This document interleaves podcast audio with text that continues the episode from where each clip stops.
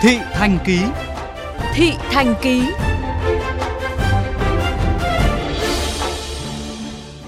Thưa các bạn, những ngày qua, tại các tỉnh miền Trung liên tiếp hứng chịu những trận bão khủng khiếp, gây thiệt hại lớn về người và tài sản. Trước những khó khăn mà đồng bào miền Trung đang gánh chịu, người dân thành phố Hồ Chí Minh đã và đang có những hành động thiết thực với hy vọng giúp người dân các tỉnh miền Trung vượt qua khó khăn, khắc phục hậu quả và nhanh chóng ổn định cuộc sống. Số người tử nạn và mất tích do lũ lụt sạt lở đất tại miền Trung tính đến ngày 21 tháng 10 đã lên tới 132 người, kéo theo đó là gần 53.000 nhà dân bị nhấn chìm trong biển nước, làm tê liệt 12 tuyến quốc lộ và nhiều tuyến đường bị sạt lở, hư hỏng nặng. Đáng nói, việc chi viện tiếp tế lương thực, nhu yếu phẩm cho người dân càng trở nên khó khăn hơn khi có nhiều tuyến đường bị ngập sâu và chia cắt. Tại Quảng Trị, Đà Nẵng, Quảng Nam, người dân phải sống trong cảnh màn trời chiếu đất, kêu cứu trong sự bất lực.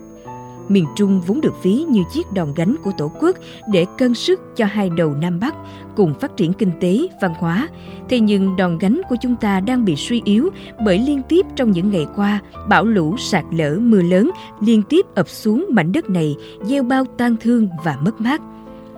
Với tinh thần tương thân tương ái, lá lành đùm lá rách, trong những ngày qua, hàng triệu trái tim người Việt Nam đã và đang hướng về đồng bào miền Trung ruột thịt. Bà Lê Thị Nhân, năm nay đã ngoài 70 tuổi, ở quận Gò Vấp, thành phố Hồ Chí Minh, đã dùng hết số tiền lương trong 2 năm qua để san sẻ phần nào những khó khăn mà người dân nơi đây đang gánh phải.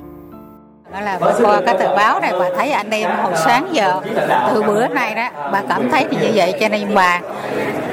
bà rút hết cái tiền lương của bà ra. Bà để dành để dùng bà rút hết tiền lương của bà ra bà để bà đưa, bà đưa đi. Những tấm lòng nhân ái chung tay hướng về đồng bào miền Trung không chỉ dừng lại ở những người lớn bé Tuệ Anh mới 6 tuổi nhưng đã dùng hết số tiền lì xì, quà vặt của mình tiết kiệm từ 2 năm nay để làm thiện nguyện. Mẹ của bé Tuệ Anh chia sẻ. Thông qua những việc làm nhỏ nhỏ như vậy thì hy vọng là con mình có thể làm quen được với những cái uh, yêu thương, sẻ chia và cứu giúp những cái đồng bào trong khó khăn. Và hy vọng là con sẽ hiểu thêm cái tình yêu thương. Vừa qua, Ủy ban Mặt trận Tổ quốc, Ban Cứu trợ Thành phố Hồ Chí Minh đã tổ chức chương trình chung tay hướng về đồng bào miền Trung với hy vọng nhận được thêm nhiều sự hỗ trợ, đóng góp của các cá nhân, tổ chức làm nguồn động viên tiếp sức đến người dân của các tỉnh miền Trung. Sau hơn 2 giờ kêu gọi, chương trình đã nhận được trên 7,7 tỷ đồng. Ông Nguyễn Thành Trung, Phó Thường trực Ủy ban Mặt trận Tổ quốc thành phố cho biết. Hôm nay là ngày nghỉ rồi trời mưa nhưng mà các tổ chức, các doanh nghiệp, các cá nhân, các đơn vị, các quận huyện đã lên tham gia và hưởng rất là tích cực. Sau cái buổi đóng góp này thì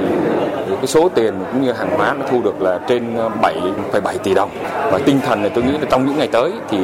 với cái tấm lòng của đồng bào thành phố, của các tổ chức thì sẽ tiếp tục uh, ủng hộ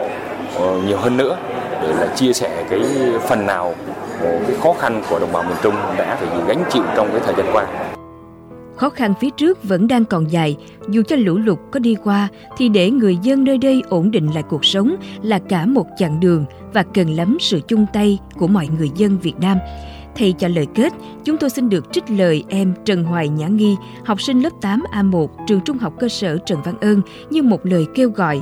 hãy chung tay hướng về đồng bào miền Trung bằng tất cả những gì bạn có thể. Dạ, em mà em ủng hộ cho đồng bào miền Trung thì em cũng mong á, là đồng bào miền Trung sẽ có thể khắc phục hậu quả và ổn định lại cuộc sống trong một thời gian nhanh nhất và em mong là cái lũ lụt này sẽ mau hết sớm